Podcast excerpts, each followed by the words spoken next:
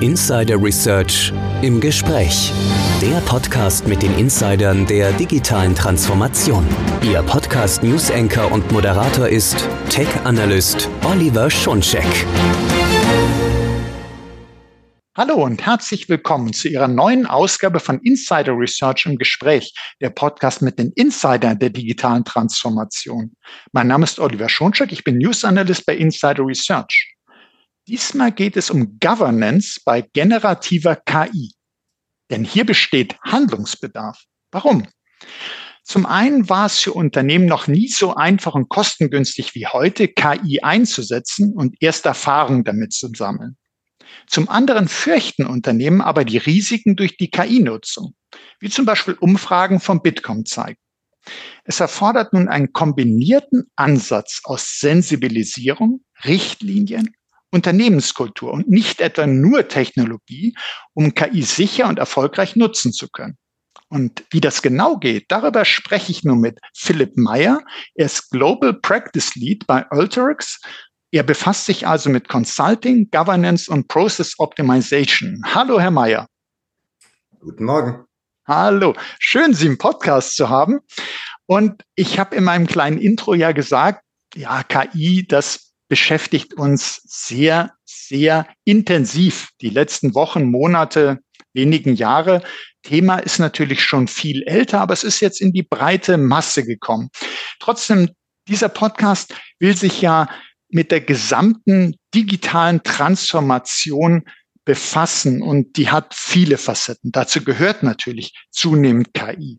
Und vielleicht zum Start in unser heutiges Thema. Wie würden Sie denn die Entwicklungen der letzten Jahre in der digitalen Transformation einordnen? Äh, vielen Dank. Also vereinfacht gesagt würde ich sagen, sehen wir in den letzten Jahren eigentlich drei wichtige Trends. Erstens selbstverständlich KI. Im letzten Jahr hat ChatGTP und ähnliche Tools wirklich einem breiten Publikum gezeigt, wie weit künstliche Intelligenz inzwischen gekommen ist. Äh, richtig eingesetzt kann künstliche Intelligenz viele Arbeitsschritte enorm erleichtern. Und was früher eine Nischenanwendung war, ist heute eigentlich eine Anwendung für die Massen. Inzwischen kann KI mittels Generative AI, wo wir nachher noch drüber reden werden, PowerPoints erstellen, E-Mails schreiben. Also es ist unglaublich, äh, was man heutzutage mit künstlicher Intelligenz äh, eigentlich automatisieren kann.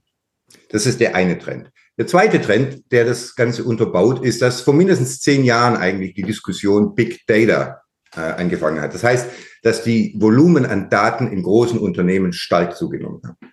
Und mittels Cloud können Sie inzwischen auch auf diese Daten viel schneller zugreifen. Aber es ist leider auch wahr, dass nach all den Jahren viele Unternehmen Daten immer noch in Silos vorhalten. Also dass sie unstrukturierte Daten haben, dass Daten schwer zu finden sind und so weiter. Das ist wichtig im Zusammenhang mit KI, denn der Nutzen von künstlicher Intelligenz erhöht sich dramatisch, wenn Sie Modelle mit ihren eigenen Daten füttern können. Das heißt, wenn die Daten, mit denen sie diese Modelle trainieren, spezifisch für ihr Unternehmen sind. Das bedeutet, Daten haben weiter an Wert gewonnen. Und deswegen ist es wichtig, dass Unternehmen Daten nicht nur verwalten, sondern auch effizient nutzen können. Und der letzte Trend ist, dass nicht nur die Modelle für künstliche Intelligenz besser sind, dass die Daten besser sind, um diese Modelle zu füttern, sondern dass die Modelle auch noch viel, viel einfacher nutzbar sind für Nutzer. Und grundsätzlich gilt hier, es gibt eine, einen Trend, eine Hinwendung zu etwas, das nennt sich Low-Code-Software. Das bedeutet, dass Sie mit relativ einfacher Software die breite Masse erreichen können. Das bedeutet, dass Sie diese Modelle, diese künstlichen Intelligenzmodelle, auf einen Schlag, dass sie Benutzergruppen erreichen können, die sie vorher nicht erreicht haben. Wenn Sie all diese Dinge zusammennehmen, dann haben Sie eigentlich die Möglichkeit für Unternehmen, äh, ihre Mitarbeiter von Routinearbeit zu entlasten und die kostbare Zeit der Mitarbeiter für bessere Analysen und Entscheidungen zu nutzen. Also wenn ich mir das so äh, anhöre, was Sie uns sagen aus Ihrer reichen Erfahrung, ähm, wir haben einerseits die künstliche Intelligenz, die ja, Aufgaben, die vielleicht äh, für uns Menschen auch gar nicht so äh, angenehm immer sind, ähm, sagen wir mal, äh, eine aufwendige Präsentation zu erstellen mit umfangreichem Datenmaterial, das irgendwie ganz schön anschaulich und insbesondere auch richtig zu machen, äh, dass wir da Entlastung bekommen. Und wir haben sogar Entlastung im Bereich der Softwareentwicklung. Also, äh, dass nicht nur die ja viel zu wenig vorhandenen Programmiererinnen und Programmierer äh, im Bereich der ja, Softwareentwicklung, Softwarefortentwicklung äh, unterwegs sind, sondern letztlich auch in den Fachabteilungen. Mehr und mehr, dass die nicht nur sagen, wir bräuchten, sondern dass die dank Low-Code auch einige Sachen auch schon mehr und mehr Anwendungen selber machen können, aber auch eben lernen, damit umgehen zu können. Das ist dann nicht mehr so, dass man eine Applikation sozusagen äh, Programmcode dann auch so Befehlszeilen äh, eingeben muss, sondern man kann damit viel leichter interagieren. Und dann eben das Dritte, was Sie uns sagten, die Daten. Die Daten, die eben im Zuge dieser fortschreitenden Digitalisierung einfach immer mehr werden, aber auch immer wichtiger werden für KI und andererseits äh, Risiken damit verbunden sind, weil die Daten immer sensibler, vertraulichere Bereiche erreichen und wir aufpassen müssen, wie werden die denn genutzt sind. Also sehr, sehr spannende Entwicklung, die wir da haben. Und wie Sie es uns dargestellt haben, fließt das alles irgendwie in dieses Thema KI zusammen. Also äh, Daten spielen die Trainings, äh, auf jeden Fall schon mal als äh, Trainingsbasis eine wichtige Rolle aber auch äh, man will ja diese KI nutzen, man will also auch Anwendungen auf Basis von KI haben und gerade die Fachabteilungen würden ja gerne KI zur Bearbeitung, Auswertung der Daten äh, nutzen, um da äh, ja, Prognosen daraus zu bekommen, spielt also alles sehr stark zusammen. Und einerseits haben sie uns dann sehr klares Bild jetzt gegeben. Andererseits, wenn man schaut in die Unternehmen rein, aber auch im Privatbereich, man hat doch immer so ein bisschen Bedenken. Also man sagt, ah, was sind da für Risiken mit verbunden? Und wir sehen ja über KI wird auch viel gesprochen, dass man sagt, welche Risiken sind denn damit verbunden? Und wenn ich schon so einen Experten, so einen Insider wie Sie hier im Podcast habe, da frage ich Sie doch mal, welche Risiken sehen Sie denn, wenn es um KI geht? Also KI oder künstliche Intelligenz, zunächst einmal sind es statistische Modelle. Also Modelle, mit denen man eine Prognose oder eine Vorhersage machen kann. Und diese Modelle basieren darauf, dass sie Zusammenhänge zwischen unterschiedlichen Daten herstellen. Ein Beispiel für ein ganz einfaches statistisches Modell wäre, um wie viel steigt mein Verbrauch im Auto, wenn ich auf der Autobahn schneller fahre. Na, das ist im Grunde eine, eine Daumenregel, eine Faustregel. Und äh, ein statistisches Modell macht es mehr explizit. Ähm, ein statistisches Modell kann aber natürlich auch sehr viel komplexere Fragen beantworten. Zum Beispiel, um wie viel steigt der Meeresspiegel, wenn die Temperatur ansteigt. Das Besondere an künstlicher Intelligenz ist nun, dass diese Modelle sehr komplex sind, sehr in, in manchen Fällen wirklich sehr komplex sind. Und der Vorteil ist natürlich, dass man damit auch sehr viel komplexere Fragen beantworten kann. Zum Beispiel können KI-Modelle inzwischen bestimmte Krankheiten erkennen, in manchen Fällen sogar besser als ein, äh, als ein Doktor. KI-Modelle können sehr komplexe Fragestellungen beantworten und auch sehr komplexe Arbeitsschritte automatisieren. Und insbesondere die sogenannten Large Language Models oder LLMs, das sind die Modelle, die zurzeit die, äh, die Schlagzeilen äh, dominieren, äh, können wirklich ganz erstaunliche Dinge machen. Präsentationen erstellen, äh, sie können Programmieren helfen äh, und, und, und. Aber der Nachteil dieser Modelle ist, dass es nicht immer einfach ist nachzuvollziehen, warum ein Modell eine bestimmte Vorhersage macht. Und das hat mit der Komplexität der Modelle zu tun. In einem ganz einfachen Modell mit einer Daumenregel äh, kann ich nachvollziehen, ich verbrauche bei 120 auf der Autobahn so viel Sprit und bei 130 so viel Sprit und ich kann es zur Not äh, mit dem Taschenrechner nachrechnen. Bei einem sehr komplexen Modell geht es eben nicht mehr. Das führt zu Risiken und die bekanntesten sind eigentlich unter den Stichwörtern Halluzination und Bias zusammengefasst. Erstens, Modelle können falsche Vorhersagen produzieren. Das sind diese Halluzinationen. Wenn Sie zum Beispiel ein Modell trainieren mit Wetterdaten und Sie machen dann eine Prognose, ob es morgen regnet, dann bekommen Sie eine Antwort, die klingt sehr vernünftig, hat aber nichts zu tun unter Umständen mit der aktuellen Wetterlage, sondern es ist einfach nur auf der Basis von historischen Mustern oder Zusammenhängen, die das Modell in den Daten zu erkennen glaubt. Zweitens, häufig sind die Trainingsdaten vom Modelle nicht perfekt. Stellen Sie sich zum Beispiel vor, ich möchte Lebensläufe automatisch erfassen für mein Unternehmen. Und ich erstelle mir ein Modell und ich trainiere es auf der Basis von bestehenden Mitarbeitern. Wenn mein Ziel jetzt ist, dass ich gerne einen diversen Kandidatenpool rekrutieren möchte, aber mein Modell trainiert ist nur aufgrund von Mitarbeitern, die ich bereits habe, dann wird dieses Modell Zusammenhänge erkennen auf der Basis von bestehenden Mitarbeitern und wird deswegen auch in Zukunft nur Kandidaten empfehlen, die dem Profil der Trainingsgruppe, also meinen bestehenden Mitarbeitern, entsprechen. Das heißt, der Wunsch, dass ich damit ein, einen anderen Kandidaten rekrutiere, der wird dadurch konterkariert. Das sind die zwei wichtigsten Risiken, Halluzination und Bias. Und häufig hat es damit zu tun, dass man nicht erkennt, wo eigentlich die Grenzen der Modelle sind, wie diese Modelle funktionieren und deswegen eigentlich einer statistischen Technik zu viel abverlangt. Mhm. Also ich glaube, da ist jetzt wirklich sehr schön klar geworden, wenn man sagt sozusagen mit den Risiken, ich überspitze das jetzt mal so ein bisschen, dass manche sagen, oh, die äh, KI-Risiko ist, es wird uns alle arbeitslos machen, die, es wird Sachen machen, die bringen uns in Gefahr und was nicht alles dann in den Schlagzeilen, sagen wir mal, mehr der äh, allgemeinen äh, Presse manchmal zu lesen sind.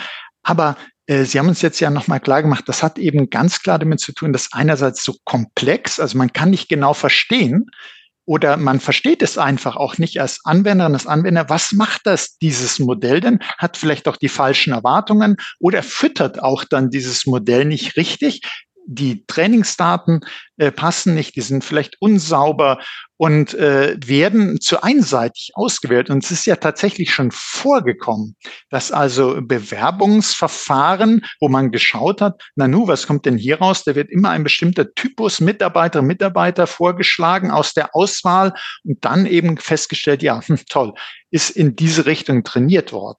Und das ist eben ein, ein Risiko, dass man sich eine Unterstützung erhofft. Aber es kann eben, wie Sie es uns gerade dargestellt haben, anders laufen, wenn man es nicht genau versteht, wenn man es nicht richtig trainiert. Und ich denke, da entsteht auch so etwas, ja, man, man spürt auch, dass manche Unternehmen, aber auch im Privatbereich, so ein gewisses Misstrauen haben und sagen, hm, also ehrlich gesagt, KI will ich noch nicht im Unternehmen haben, ich misstraue dem. Wie entsteht denn so ein Misstrauen? Ja, es ist natürlich grundsätzlich der Fall, dass neue Technik und überhaupt Veränderungen Unsicherheit erzeugen. Ne, was wird, was wird aus mir, was wird aus meinem Arbeitsplatz, wenn plötzlich KI Teile meiner Arbeit genauso gut oder in manchen Fällen sogar noch besser erledigen kann? Und jede Periode von großen Veränderungen erzeugt dieses Misstrauen zunächst. Ich habe vor einiger Zeit ein Buch gelesen, in dem haben sich die Menschen beklagt, dass sich die Welt äh, immer schneller dreht und dass äh, die Komplexität der Welt dramatisch zugenommen hat. Ähm, aber das Interessante war, das Buch war von 1850 und die Neuigkeiten, die damals das Misstrauen erweckten, waren das Dampfschiff und der Telegraph. Also der Trend an sich, dass neue, dass Veränderungen Misstrauen erzeugen, ist, nicht, ist nichts Neues. Dazu kommt aber noch ein gewisses Misstrauen gegenüber Dingen, die nicht nur neu sind, sondern die mich direkt betreffen und bei denen selbst Experten Schwierigkeiten haben, Ursache und Wirkung perfekt nachzuverfolgen. Das ist insbesondere wichtig, wenn ein persönliches Schicksal, mein persönliches Schicksal, in der Hand von künstlicher Intelligenz liegt. Das heißt, vertraue ich einem Modell, einer Vorhersage, das auf der Basis von meinem Röntgenbild sagt, ob ich jetzt nun krank oder gesund bin, ob meine Bewerbung zum Recruiter kommt oder nicht. Das sind jetzt nicht so die Momente, in denen man der Entscheidung einer Blackbox äh, vertrauen möchte. Die Welt ist komplex. Es ist menschlich, komplexen Dingen kritisch gegenüberzustehen. Werde ich zu den Gewinnern gehören? Werde ich zu den Verlierern gehören? Das sind Fragen, die sind sehr fundamental. Dazu kommt noch, dass KI natürlich Möglichkeiten äh, bietet, die völlig über bestehende Fähigkeiten hinausgehen. So denken Sie zum Beispiel an die Möglichkeit, Deepfakes herzustellen, also Fotos und Videoclips zu produzieren, bei denen Fälschungen sehr, sehr schwer zu erkennen sind. Das gab es auch früher schon. Na, denken Sie an Fotos, in denen unliebsame politische Rivalen plötzlich äh, magisch entfernt werden. Aber KI eröffnet hier völlig neue Möglichkeiten und gibt diese Werkzeuge in die Hände von Menschen, die vorher natürlich nicht Zugang zu denen hatten. Übrigens, eins will ich noch sagen. Trotz all der Fortschritte, die man hat bei KI und wenn man so denkt an das Misstrauen und ne, wie, äh, wie wird es mich betreffen, diese Modelle sind nicht perfekt. Und ich will Ihnen ein Beispiel geben. Wer hat es noch nicht erlebt, dass Sie im Internet irgendwas gekauft haben? Und gerade nachdem Sie etwas gekauft haben, bekommen Sie jede Menge Werbung für, was Sie gerade eben gekauft haben. Wie viele Sofas will ich kaufen, nachdem ich gerade eine neue Couch gekauft habe? Ne? Das heißt, also diese Modelle, toll wie sie sind, das illustriert, dass Perfektion noch ein weiter Weg ist. Absolut. Eigentlich sollte das Modell ja dann sagen, vielleicht ein Sofakissen dazu oder ein Überwurf für den, aber nicht. Aber das ist dann eben äh, die, das begrenzte, äh, einerseits das begrenzte Datenmaterial hat nur die Bestellungen gesehen und weiß, interessiert sich dafür und gibt weitere Empfehlungen in die Richtung und denkt aber nicht über diese Grenzen hinaus, in Anführungsstrichen natürlich denkt.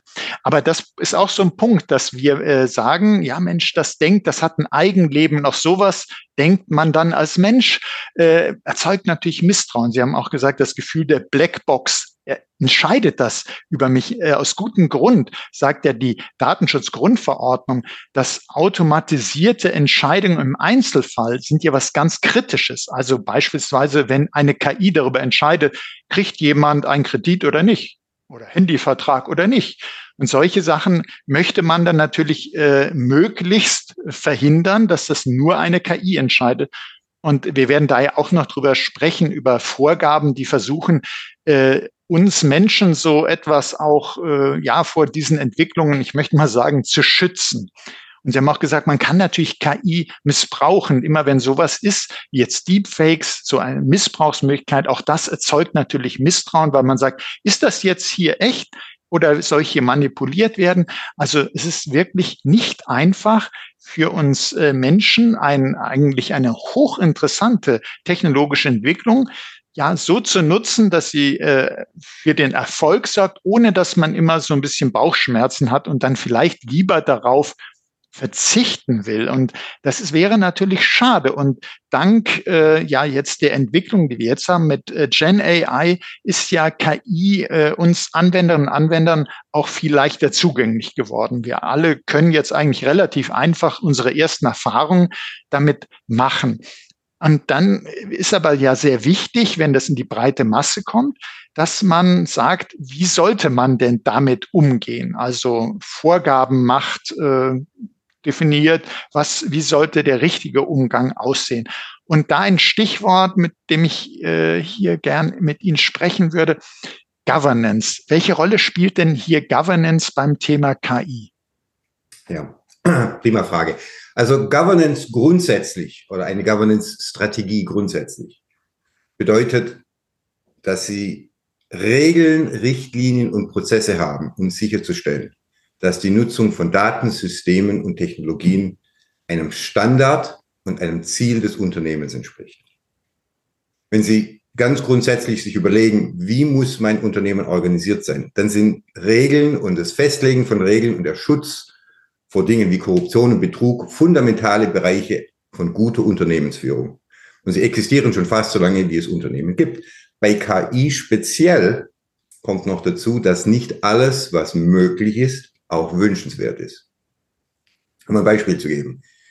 In Deutschland ist die automatische Erfassung von Kennzeichen als Teil des Mode-Programms möglich. Es ist aber gleichzeitig streng reguliert, um zu vermeiden, dass Bewegungsprofile erstellt werden.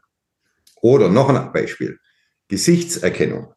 Zur Entsperrung des Handys nutzt es fast jeder. Und wir alle schätzen den Komfort, dass sie nicht mal mehr äh, auf das Handy irgendwie einen Code eingeben müssen oder sowas, einfach nur das Handy anschauen und es wird automatisch entsperrt.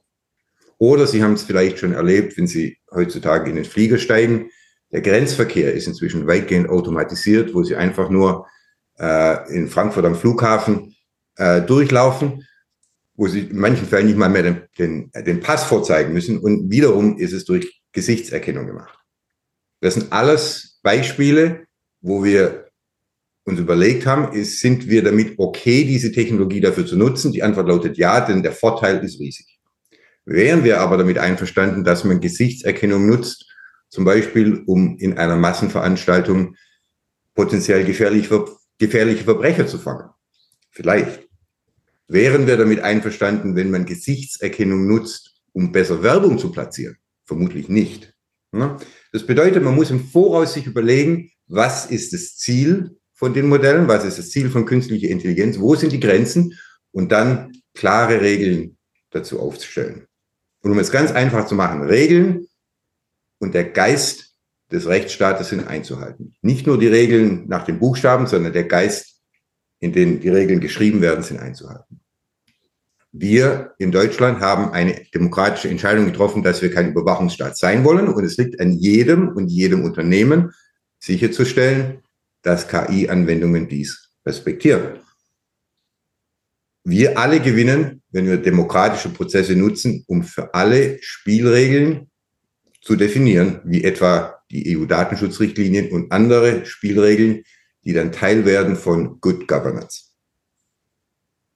Finde ich einen ganz wichtigen Punkt, den Sie auch da nochmal gesagt haben, weil das äh, jede, jeden, der damit oder die damit umgeht, nochmal klar macht, ähm, KI kann jede Menge, aber wir müssen uns überlegen, wofür wollen wir es einsetzen? Was sind denn äh, die Parameter, was sind die Regeln, die Richtlinien, in welchen Rahmen will ich es nutzen, was wären denn mögliche Auswirkungen, wenn ich es anders nutze. Der Datenschutz zum Beispiel sagt ja, bei KI so eine Datenschutzfolgenabschätzung gemacht. Man muss also überlegen, was würde denn alles passieren, wenn ich das anderweitig nutze. Beispiel, wie Sie gesagt haben, wenn man äh, jetzt auf einmal Gesichtserkennung macht und passende Werbung, meinetwegen, man steht vom Schaufenster und die Schau, es gibt's ja in anderen äh, äh, Regionen der Welt tatsächlich Schaufensterpuppen mit Kamera in den Augen und erkennt, das ist der und der Kunde und dann äh, kann man schon mal was vorbereiten. Äh, das heißt, das wollen wir so nicht haben. Und dann äh, muss man gucken, dass die Anwendungen entsprechend das respektieren, dass wir eine, wie Sie es ja auch gesagt haben, Good Governance haben, also dass wir die Spielregeln der Demokratie haben und die KI sich daran und auch natürlich, wie ich die KI nutze, daran äh, halten muss. Jetzt habe ich gelesen von Governance for Analytics. Ähm, jetzt haben Sie uns schon schön erklärt, was Governance ist, aber was ist denn Governance for Analytics? Ja, ähm, Governance for Analytics sind im Grunde die Spielregeln speziell für statistische Modelle und für andere Analysen. Normalerweise ist es eine Kombination von Faktoren. Die Software an sich muss gewisse technische Voraussetzungen mitbringen, dazu komme ich gleich noch. Sie müssen Kontrollmechanismen haben, um auch bei anspruchsvollen Anwendungen sicherzustellen, dass sie richtig genutzt werden. Und dazu kommen Festlegen von Regeln und Standards für die Anwendung und Nutzung, Schulung von Mitarbeitern und äh, Technologien für Überwachung und Prüfung, dass die Kontrollmechanismen auch eingehalten werden. Ich gebe Ihnen ein paar Beispiele. Mir persönlich ist es immer wichtig, dass man nicht nur einem einzelnen Modell vertraut. Für mich ist ein Grundprinzip für Governance for Analytics, dass Sie jedem Modell ein zweites Modell gegenüberstellen, ein sogenanntes Challenger-Modell um zu testen, ob beide Modellen die gleichen Vorhersagen machen. Die müssen nicht identisch sein, aber sie müssen grob übereinstimmen. Das ist das eine. Damit haben Sie das Risiko, dass das Modell an sich falsch ist, dass Ihre Prognose falsch ist, weil, weil das Modell nicht richtig funktioniert. Damit haben Sie das Risiko schon mal dramatisch minimiert. Dann kommt dazu Dinge, die mit der Software und den Modellen speziell zu tun haben. Zum Beispiel, es ist grundsätzlich keine gute Idee, wenn nur eine Person eine Prognose erstellt. Ich persönlich bin immer ein Fan von etwas, das nennt sich Peer Review, also dass ich noch äh, ein, ein, ein zweites, äh, zweites Paar Augen auf den Code werfe, um sicherzustellen, dass ich da keinen Fehler gemacht habe. Mindestens genauso wichtig ist es aber, einen Prozess gut zu definieren. Wer hat Zugriffsrechte, wer darf Daten lesen, wer darf Daten verändern, wer bestimmt, wie mein Trainingsdatensatz aussieht, welche Regeln habe ich dazu, wer wirft noch einen zweiten Blick auf die Daten, auf das Modell und die Prognose, bevor ich sie veröffentliche. All das klingt einfach, aber in der Praxis ist es häufig nicht gut definiert. Das ist wichtig, denn zum Beispiel Zugriff auf Daten durch unberechtigte Dritte ist natürlich etwas, das ist ein großes Risiko, wenn Kundendaten oder Geschäftsgeheimnisse plötzlich äh, publik werden. Ich gebe Ihnen ein, ein Beispiel aus der Praxis. Häufig erlebe ich es, dass sich Kunden zu uns wenden, weil auf ihrem Server oder bei ihren Analysen in irgendeiner Form ein Chaos herrscht. Meine erste Frage ist dann immer, wie kam es dazu? Was könnte dazu beigetragen haben? Und ich kann Ihnen nicht sagen, wie oft mir Kunden anschließend äh, mit einem großen Lächeln erzählen, na ja, vielleicht war es ein Fehler, dass bei uns jeder Benutzer Admin-Rechte hat. Und deswegen jeder Benutzer alles darf. Und das bedeutet, dass es möglich ist, dass heutzutage ein Anwender ein Modell baut und eine Prognose macht und selbst wenn die Prognose perfekt ist, der nächste Anwender dieses Modell nimmt, verändert hier und da noch ein paar Tweaks macht, eine andere Prognose macht für einen Datensatz, für das das Modell ursprünglich nicht trainiert war. Jemals, wer jemals mit anderen in einem Team gearbeitet hat, der weiß, dass ohne klar definierte Rollen im Team schnell die Übersicht verloren geht. Wenn Sie zu mehreren in einem Dokument jemals gearbeitet haben, dann wissen Sie, dass es wichtig ist, dass nicht fünf Leute gleichzeitig die Einleitung neu schreiben, sich aber niemand um den Schlussteil kümmert. Und es muss klar sein, wer am Schluss verantwortlich ist für die Endabnahme. Das bedeutet, eine erfolgreiche Governance-Strategie für Analytics, aber grundsätzlich ist immer eine Kombination von klarer Kompetenzzuordnung, eindeutigen Prozessen und von Schulung von Mitarbeitern, damit alle die Regeln kennen. Das ist insbesondere wichtig, wenn Sie sich überlegen, was eigentlich das Grundprinzip von KI ist. KI ist Veränderung. Digitale Transformation ist Veränderung und es beinhaltet das Ersetzen von traditionellen Arbeitsweisen durch modernere Technik, durch kreatives Denken und einfach mal was Neues ausprobieren, was heutzutage geht, was aber vor zwei Jahren noch nicht möglich war. Diese Innovationen sind wichtig, aber sie müssen dafür sorgen, dass nicht das Chaos ausbricht. Und dazu gehören klar definierte Regeln. Das gilt für äh, Analytics, das gilt für jede Innovation. Übrigens will ich Ihnen noch sagen, Sie haben vor einiger Zeit einen Podcast gemacht, äh, am 11. Dezember, zum Thema Change Management. Das ist ein exzellenter Podcast und vieles, viele Elemente, die damals zum Thema Change Management besprochen wurden, werden Sie jetzt wiederfinden, wenn es darum geht, Good Governance for Analytics einzuführen. Ja, sehr schön. Freut mich sehr, dass Sie die Episode äh, gehört haben. Denke ich auch gerne dran zurück. Äh, so wie ich sicherlich auch dann später an dieses Gespräch gerne zurückdenke, weil sie uns ganz, ganz viele Einsichten liefern. Und Sie haben ja auch gerade gesagt, digitale Transformation eben Transformation, das steckt hier drin, das ist Veränderung. Gerade wenn ich was verändere, da muss eben klar sein, äh, welche Prozesse sollen es denn sein? Wer darf dabei was machen? Wer kann auch was machen? Also wer hat das Wissen dazu? Muss also eher, sie muss entsprechend geschult werden, damit das auch klappt, damit man zum Beispiel ein äh, KI-Modell auch da einsetzt, wofür es gedacht ist, nicht irgendwo sonst wo, wo man meint, da könnte es auch passen und dann funktioniert es aber nicht, was gar nicht dafür trainiert wurde. Und dann wundert man sich, äh, dass die Prognosen äh, etwas merkwürdig sind oder man wundert sich erst, wenn man sich dran gehalten hat, denn die Prognosen merkt, das passt ja gar nicht. Da bin ich in die falsche Richtung gelaufen. Das wäre ja nicht gut. Und wir haben ja auch von, ja, von gesetzlicher, von regulatorischer Seite eine ganze Menge Vorgaben, wo es eben heißt, so, das ist der Rahmen, Rahmen, in dem man sich da bewegen darf. Vieles hat damit zu tun, dass wir, haben es ja eingangs gesehen, bei den Entwicklungen der letzten Jahre im Bereich digitale Transformation, vieles macht sich an den Daten fest, also wenn wir an die Datenschutzgrundverordnung denken. Aber es gibt ja auch den AI Act in der EU, wo man eben sagt, ähm, welche Risiken sind mit einer AI verbunden? Ist es eine Hochrisiko-KI? Äh, was muss ich tun, äh, äh, damit ich sehe, ist das konform, äh, wird, muss das zertifiziert werden. Aber Unternehmen machen ja auch äh, vermehrt eigene Policies, eigene Richtlinien und sagen, wir wollen das so und so nutzen. Und diese ganze Fülle an Vorgaben, äh, muss sich ja irgendwo wiederfinden. Wiederfinden natürlich in den Prozessen, wiederfinden in der Schulung, weil ich kann mich ja nur dran halten, wenn ich davon weiß. Und die Unternehmen sagen auch, so eine Regulierung wollen wir haben. Sicherlich auch, wir haben ja darüber gesprochen, man sieht Risiken, man hat ein gewisses Misstrauen und äh, diese Regulierung gibt eben Leitplanken. Da weiß man, aha, da habe ich doch eine gewisse Sicherheit.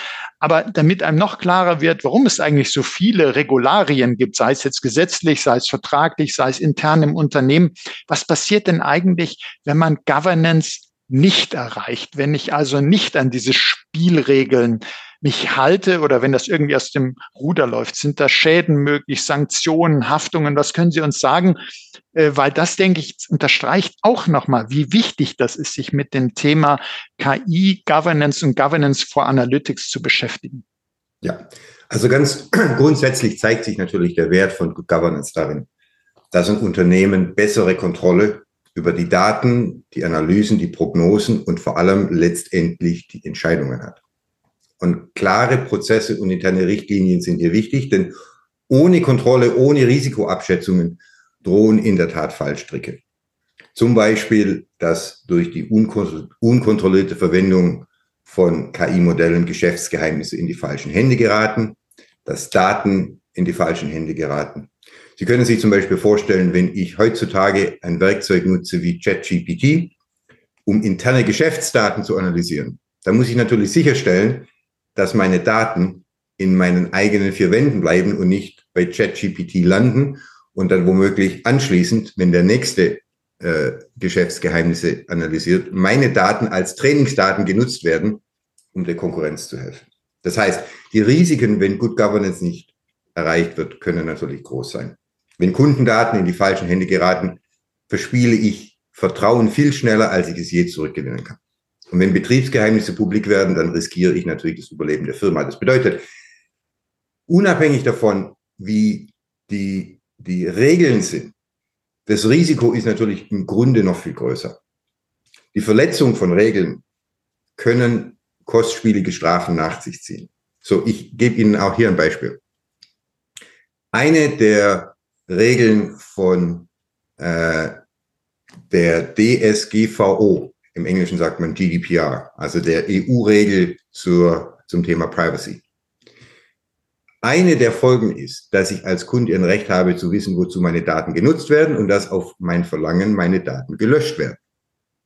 Und als Unternehmer muss ich nachweisen können, dass ich diese Regeln befolge. Das bedeutet, wir haben ursprünglich bei der Einleitung gesagt, eines der wichtigen Trends ist Big Data. Das heißt, ich habe sehr viel mehr Daten als Unternehmen.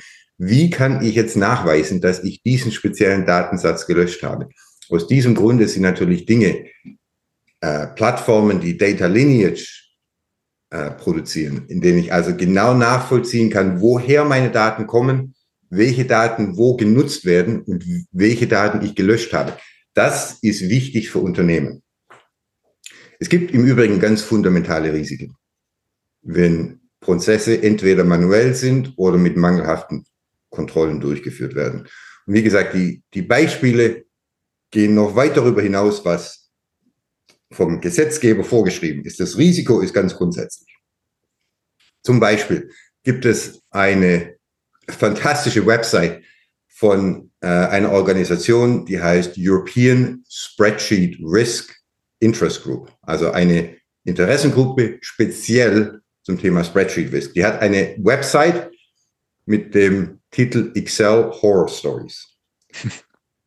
Und in diesen, auf dieser Webseite wird dokumentiert, was passieren kann, wenn ich ohne große Kontrollen Prognosen erstelle, die dann in irgendeiner Form falsch sind.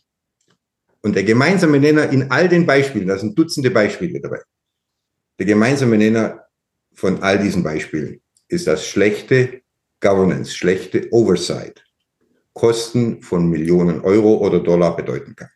Das heißt, der Gesetzgeber hier ist wichtig, aber das Grundproblem ist eigentlich, dass wenn meine Mitarbeiter inkorrekte Dinge machen oder Dinge auf inkorrekte Art und Weise erledigen, wenn ich keine Prozesse habe, mit denen ich sicherstellen kann, dass mein Resultat bestimmten Grundanforderungen erfüllt.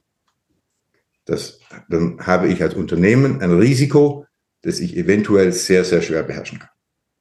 Hm, ich glaube, Sie haben uns da wirklich sehr deutlich gemacht, warum man Governance sehr ernst nehmen sollte, nicht nur wegen der EU-Verordnung und anderer Gesetzgebung, sondern es kann auch einfach sein, ich verstoße vielleicht noch nicht mal gegen Gesetze, aber ich mache einfach äh, eine, ja, ich mache schlechte Prognosen. Ich richte mein Geschäft nicht richtig aus, weil ich eben äh, eine KI woanders mit anderen Daten trainiert habe, als ich jetzt einsetze oder ich äh, verwende eben die Ergebnisse, ich interpretiere die Ergebnisse falsch. Es gibt also viele Dinge, die ich beachten muss, um wirklich Erfolg damit zu haben, was sich ja alle erhoffen. Das KI das Ganze einfacher macht, erfolgreicher macht, dass ich nicht in solche Risiken laufe und äh, vielleicht noch große Verluste äh, habe. Und äh, wenn man diese Horrorstories, von denen Sie gerade erzählt haben, wenn man da reinguckt, wird man sehen, äh, Sie sagten ja gerade, dass da eben sehr, sehr hohe Schäden auch entstehen können. Und da wäre es ja jetzt eigentlich an der Zeit, nachdem wir dafür sensibilisiert sind, wie wichtig Governance ist, haben Sie da noch Tipps für uns, wie man möglichst Governance for Gen AI besser ins Unternehmen einführen kann. Wie, wie, was würden Sie sagen? Ja, prima Frage. Und ich würde es sogar so formulieren. Nicht nur, wie kann ich es einführen, ohne neue Risiken zu generieren, sondern zusätzlich, wie kann ich es so einführen, damit ich den größtmöglichen Nutzen bekomme, nachdem ich die Risiken minimiert habe. Und da ist es aus unserer Erfahrung wirklich wichtig, dass eine erfolgreiche Transformation, eine erfolgreiche Veränderung den gesamten Prozess betrachtet. Ich mache es an einem Beispiel konkret. Wenn Sie heutzutage äh, einen Finanzplaner engagieren bei einer Bank, deren Aufgabe ist es, Menschen in ihren Geldanlagen zu beraten. Finanzplaner bildet eine Anlagestrategie und investieren das Geld der Kunden. Und im täglichen Leben bedeutet dies, dass Finanzplaner jede Menge E-Mails schreiben. Sie müssen mit den Kunden interagieren. Sie müssen äh, ein Profil des Kundens erstellen. Sie müssen eine Anlagestrategie stellen, die zum Kunden passt. Und dann, wenn Finanzmärkte auf einen Schlag sehr volatil sind, dann werden die Kunden nervös. Kunden fragen nach, ob die Strategie noch optimal ist. Und als Finanzplaner haben sie dann, sitzen sie am Schreibtisch und schreiben jede Menge E-Mails, die alle in irgendeiner Form ähnlich sind, aber nicht identisch, denn jeder Kunde hat sein Geld anders angelegt. Interessanterweise ist jetzt, dass neue Werkzeuge wie Generative AI das dramatisch vereinfachen kann.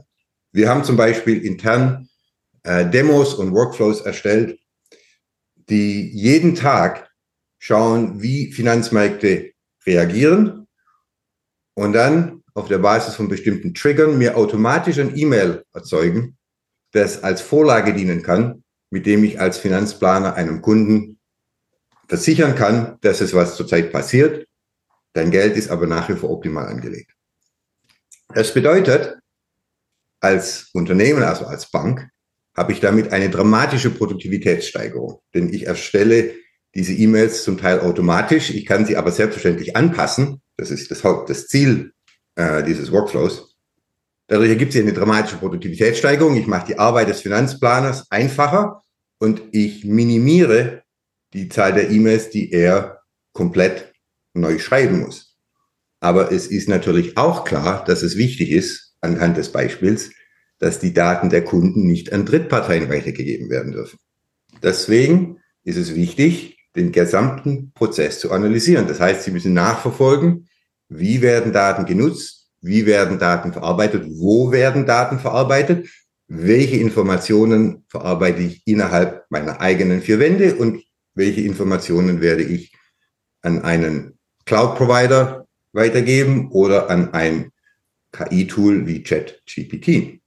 Deswegen empfehlen wir grundsätzlich, den gesamten Prozess aufzeichnen und mit einem Risikomindset zu analysieren. Ich will Ihnen noch ein Beispiel geben. Denn eine erfolgreiche Governance-Strategie eröffnet natürlich Möglichkeiten, vor denen können Sie häufig nur träumen. In der Finanzplanung zum Beispiel kontrollieren Wirtschaftsprüfer die ordnungsgemäße Buchführung von Unternehmen und stellen sicher, dass die Kernprozesse korrekt und fehlerfrei ablaufen.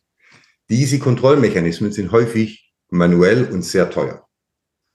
Mittels die digitale Transformation, mittels KI, können Sie hier systematisch Kontrollen automatisieren und wo Sie früher nur eine Stichprüfung gemacht haben, können Sie nun auf einen Schlag eine gesamte Datenmenge analysieren. Das bedeutet, Sie können damit nicht nur die Kosten dramatisch verringern, sondern auch völlig neue Einsichten gewinnen in das Funktionieren des Unternehmens. Sie können auch, und das ist noch der allergrößte Vorteil davon, nicht mehr eine zentrale Abteilung für die Einhaltung der Kontrollen zuständig machen, sondern der Betriebsbereich selbst kann diese Kontrollen beherrschen. Und Sie können diese Kontrollen neu einführen. Das bedeutet, ich kann die Verantwortung für Kontrollen von einer zentralen Abteilung in den Betriebsbereich selbst verlagern. Der Vorteil hier ist, dass die Mitarbeiter dieses Betriebsbereichs, also die Mitarbeiter der Finanzplanung in diesem Fall, selbst am besten wissen, wo eventuell Fehler auftreten können. Die Mitarbeiter haben natürlich allerlei Anreize, dass die Finanzplanung korrekt abläuft.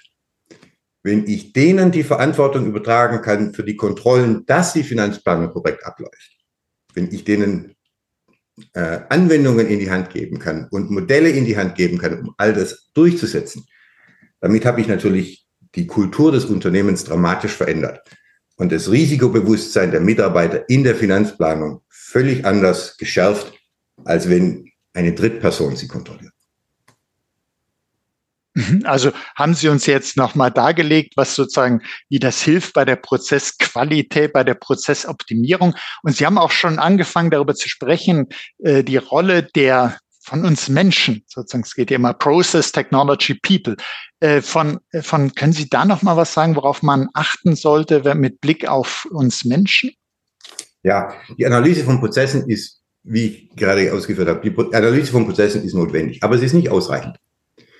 Ganz wichtig ist auch die Schulung von Mitarbeitern, damit neue Technologien korrekt angewendet werden, damit Risiken erkannt werden. Und in dem Beispiel, das ich Ihnen vorher gegeben habe, des Finanzplaners, das Wichtige ist, dass der Finanzplaner merkt und selbst weiß, dass Kundendaten natürlich nicht weitergegeben werden an irgendwelche Werkzeuge außerhalb des Unternehmens. Vielleicht lohnt es sich, kurz innezuhalten und die Motivation der Mitarbeiter zu betrachten. Denn häufig ist eines der Bedenken, dass nicht alle von der digitalen Transformation profitieren.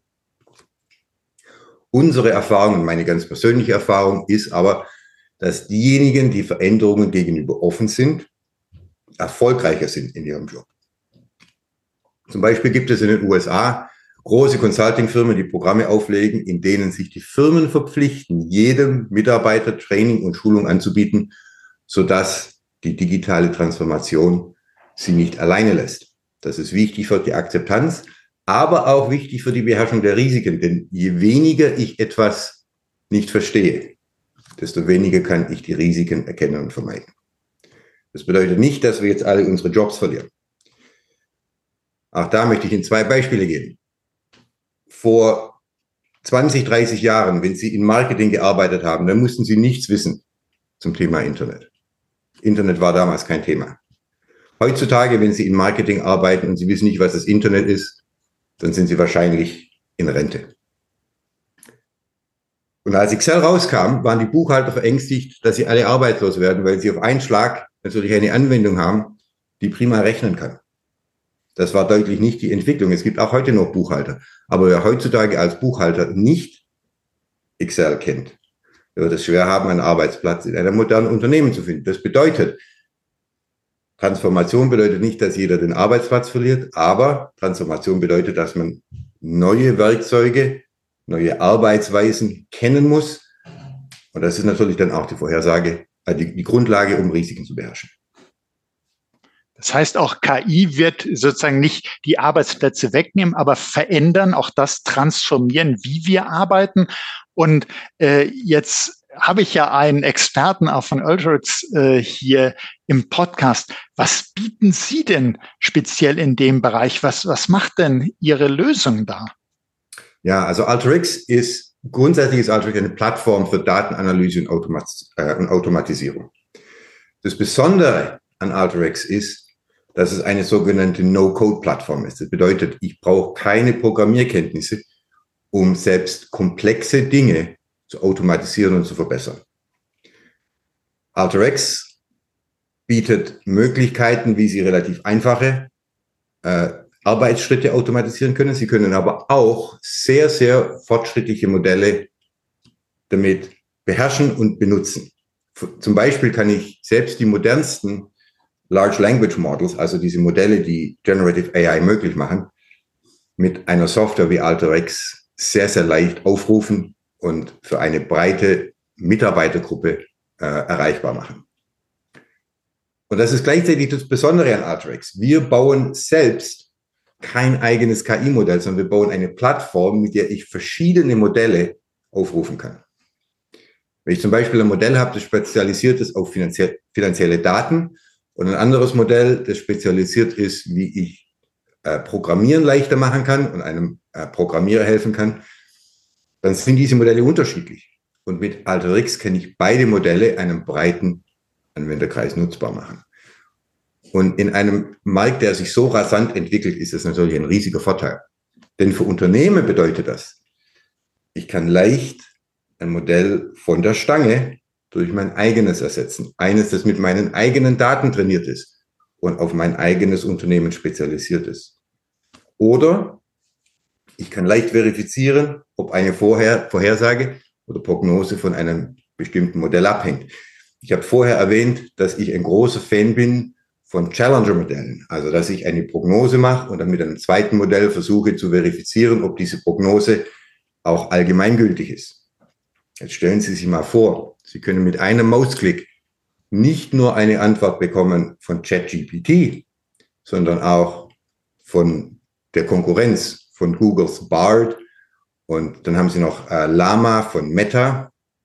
Das sind drei Large Language Modelle. Stellen Sie sich vor, Sie können mit einem Mausklick nicht nur ein Modell abfragen, sondern alle drei.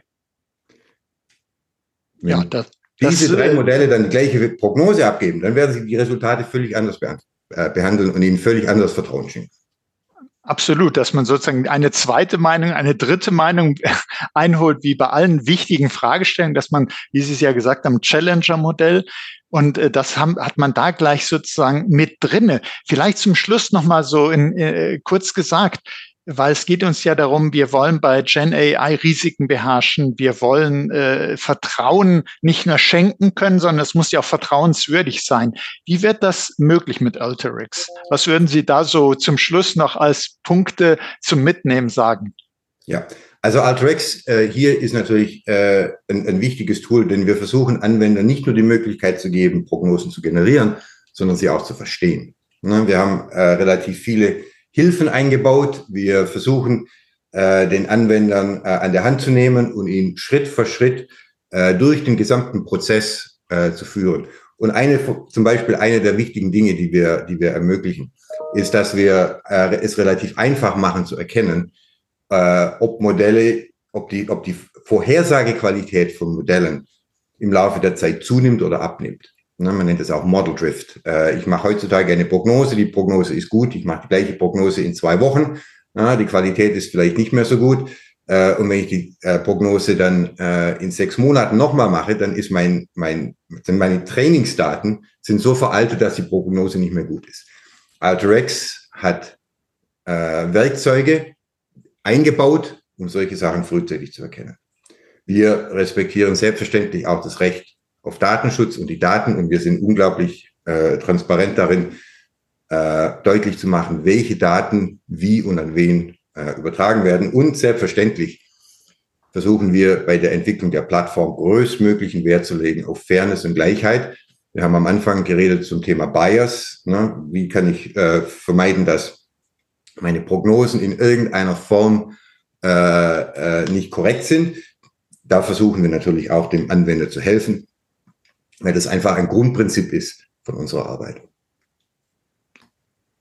Ja, ich denke, da haben Sie uns wirklich einen absolut spannenden Einblick gegeben in ein Thema, wie es nicht aktuell sein könnte, Herr Mayer. Und wir ergänzen diesen äh, Podcast natürlich wieder mit Shownotes, wo man auch noch mal einiges dazu nachlesen kann.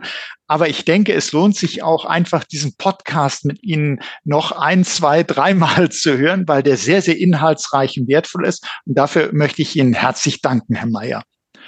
Und und auch Ihnen, liebe Hörerinnen, liebe Hörer, möchte ich herzlich danken für Ihr Interesse, dass Sie gesagt haben, ich will da mal wirklich tiefer reinschauen, wie das geht. Über KI wird viel gesprochen. Wir nutzen das vielleicht auch schon, aber ich möchte verstehen, wie wir das äh, wirklich erfolgreich, aber gleichzeitig vertrauenswürdig nutzen können, wie wir Regeln aufstellen können, aber auch dafür sorgen können, dass die eingehalten werden bei der Nutzung von KI und dass es nicht einfach nur so eine Blackbox ist und man vertrauen muss oder nicht und immer ein ungutes Gefühl hat, dass es wirklich ein Governance darf, eine Governance dafür gibt. Und wenn es Ihnen auch so gut gefallen hat wie mir, seien Sie auch das nächste Mal dabei, wenn es heißt Insider Research im Gespräch, der Podcast mit den Insidern der digitalen Transformation. Teilen Sie diese Folge doch in den sozialen Netzwerken, abonnieren Sie unseren Podcast. Sie finden uns auf allen führenden Podcast-Plattformen. Das war Oliver Schoncheck von Insider Research im Gespräch mit Philipp Meyer von Alterix. Herzlichen Dank nochmals.